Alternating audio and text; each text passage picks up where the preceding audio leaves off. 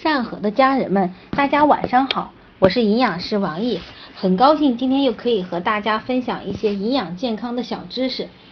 今天呢，我想跟大家分享的是小厨房大药房之葱姜传奇。我们每天炒菜做饭都离不开葱姜蒜这几种调味的佐料，其固有的辛香能让我们感受到生活的美好。我们日常对葱姜的了解也仅仅是炒菜炖汤可以提味去腥，但对于葱姜其他的神奇作用，我们知之甚少。所以，我们今天一起去了解一下葱姜其他不一样的神奇功效吧。葱姜的营养非常的丰富，葱叶的粘液为多糖成分，葱姜中含有较高的挥发油。加热后，很快向空气中散发，并渗透到主料的内部，形成浓厚的香味，刺激我们的味觉和嗅觉，从而产生食欲。葱姜不仅是做菜的调料佳品，也是我们的健康益友。由于其性味辛温，具有通阳解毒的作用，故而为食药兼用之品。古医书《医林传药》中有载：葱生则外行，泡汤则表散。熟知者手中。李时珍在《本草纲目》中说：“姜可疏，可和，可果，可药。”历代名人也有不乏以葱姜养生和治病的例子。我们的古圣先贤孔子就懂得生姜养生的功效。他在《论语乡党》中说：“不撒姜食，不多食。”这说明孔子一年四季饮食不离姜。但并不多食，他深知食生姜之益处，所以有每次饭后嚼食生姜的习惯。孔子食生姜养生，活到了七十三岁，在当时已是高寿了。我国唐代著名的医家孙思邈，医术精湛，医德高尚，受到广大百姓的爱戴，被尊为药王。相传他用锯末姜汤治好了一位妇女的腹痛。孙思邈还大胆创新，利用葱配合猪胆汁，治愈了不少闭结症，在当时被认为是一种神术。食用葱姜之所以被视为养生之道，主要是它们有非常高的药用价值。下面我们来说一说葱姜的妙用。先说一下葱，正所谓正月葱，二月酒，全家健康人人有。明言老师也经常说，农历正月天天吃葱，农历二月天天吃酒，这是大自然馈赐给我们的上品稀珍。此时的葱酒富含能量和植物抗氧化物，既可强身又可排毒，适合任何年龄段的人食用。千万莫错过这一年只有一次的机会。过了这俩月，葱和酒就只是佐料而已。现在呢，正月已经过了，吃葱的最佳时期也过了。等着来年正月，大家一定要记着多吃点葱。现在正是二月，可以每天都吃一些韭菜，不要再错过吃韭菜的好时候。但是葱酒平时吃也还是有一些营养价值的。不过在正月、二月吃葱和酒的营养价值是最高的。我们平时还是要经常的吃一些。葱有一个大家族，品种有很多，像洋葱。香葱、汉葱、羊角葱、大葱等这几种葱都是我们市场上常见和常吃的，一般不会区分的太仔细。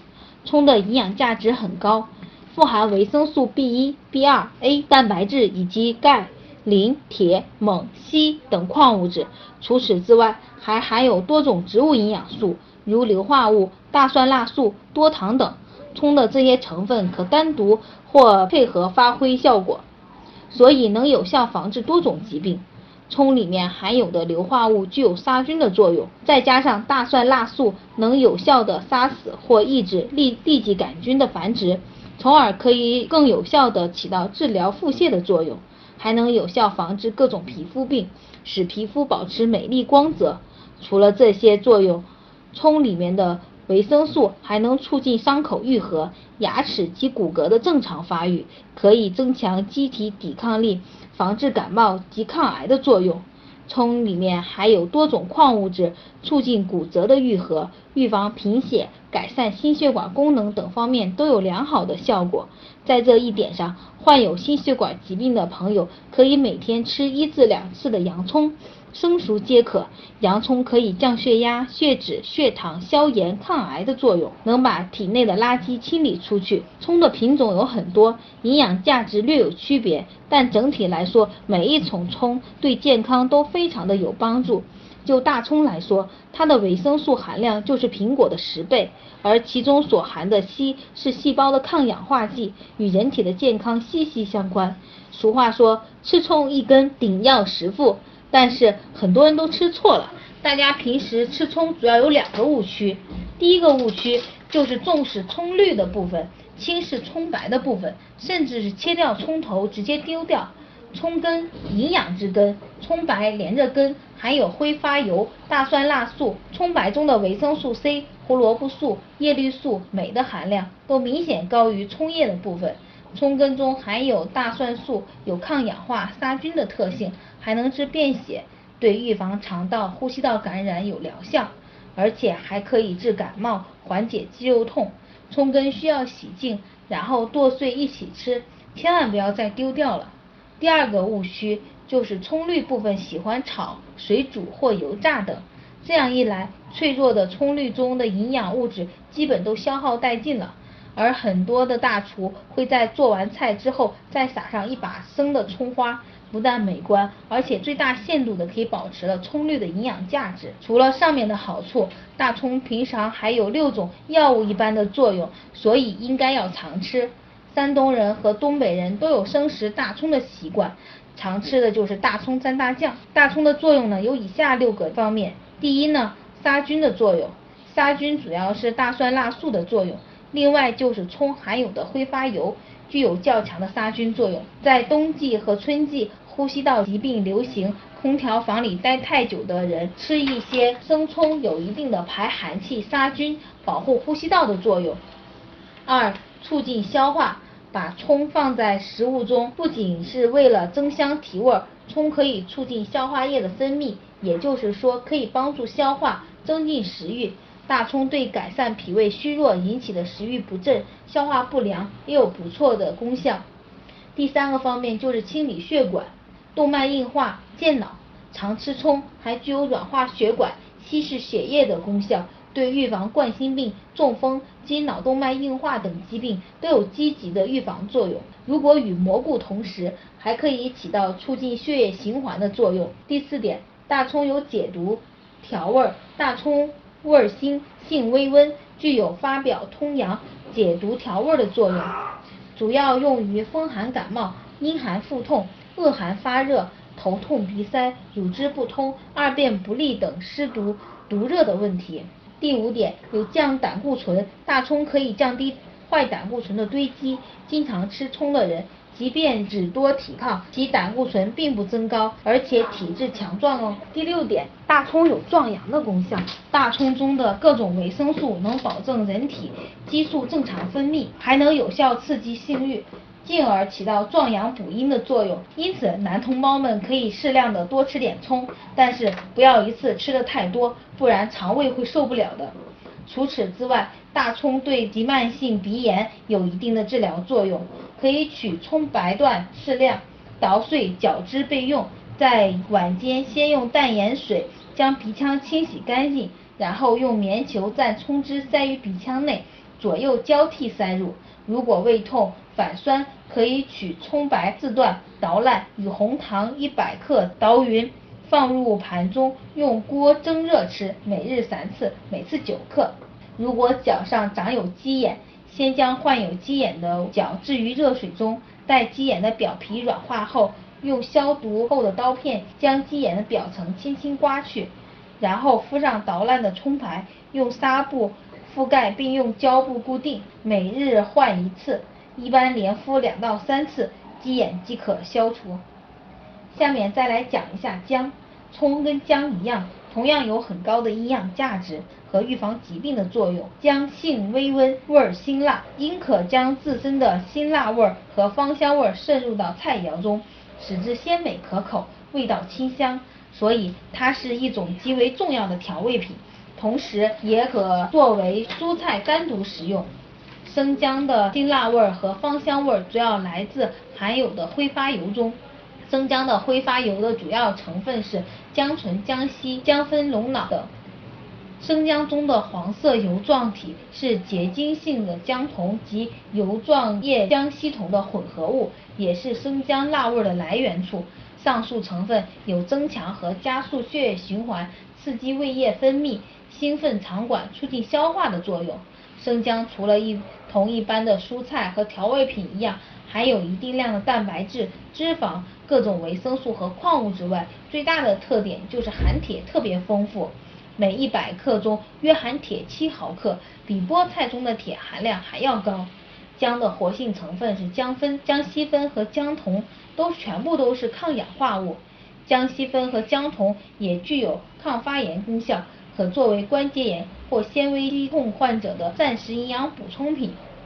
姜可以降低胆固醇，抑制坏胆固醇氧化。并且减缓动脉硬化的形成，所以三高病人可以每天煮生姜水喝，对身体的健康非常的有帮助。姜可以抗肿瘤，增强免疫系统，还是效力超强的抗微生物与抗病毒物质。姜对于胃肠道、心血管、疼痛及发烧都有好处。姜油酮能适度刺激身体，可促进血液循环，因此。可使胃肠及内脏器官趋于活泼，所以有增进食欲及出汗的作用，使新陈代谢得以改善。姜汁能治疗感冒，也是由于姜酮的效果。不舒服时可以泡一杯热柠檬姜茶喝。生姜的绿叶能有效的抑制葡萄球菌，对阴道滴虫及皮肤真菌也有明显的抑制作用。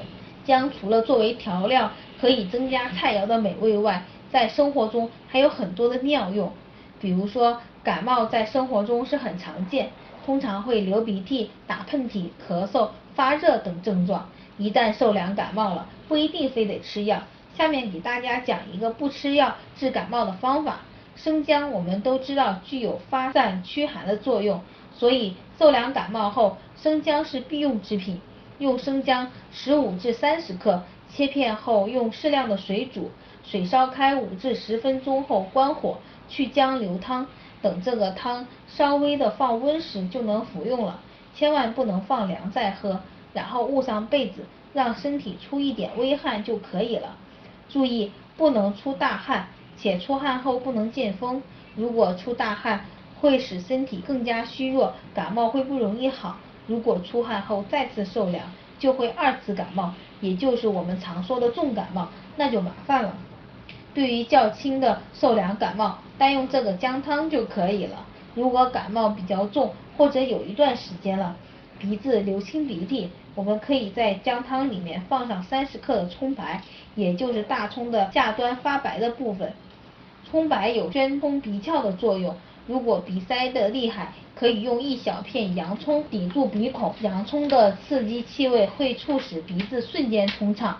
当然，如果你要觉得洋葱的气味太大不能接受的话，也可以用葱白切零点五至一厘米的葱白，剥掉外面的脏皮，然后取一层葱皮卷成圆形的筒，放在鼻孔内，哪个鼻子不通就塞哪个，过一会儿鼻孔就通了。感冒后如果困乏无力，可以在制作姜汤时加上三至六枚的大枣，适量的红糖。感冒后如果咳嗽痰多，可以在制作姜汤时加入白萝卜三十至两百五十克，白萝卜有很好的止咳化痰作用。感冒后如果出现发热，也就是体温上升，这时我们在制作姜汤时，可以在里面加上三至五瓣大蒜，大蒜有很强的消炎杀菌的作用。如果在感冒时所有的症状都有，那么在熬制姜汤时就要把葱白、白萝卜、大蒜。全部加进去，共同熬制。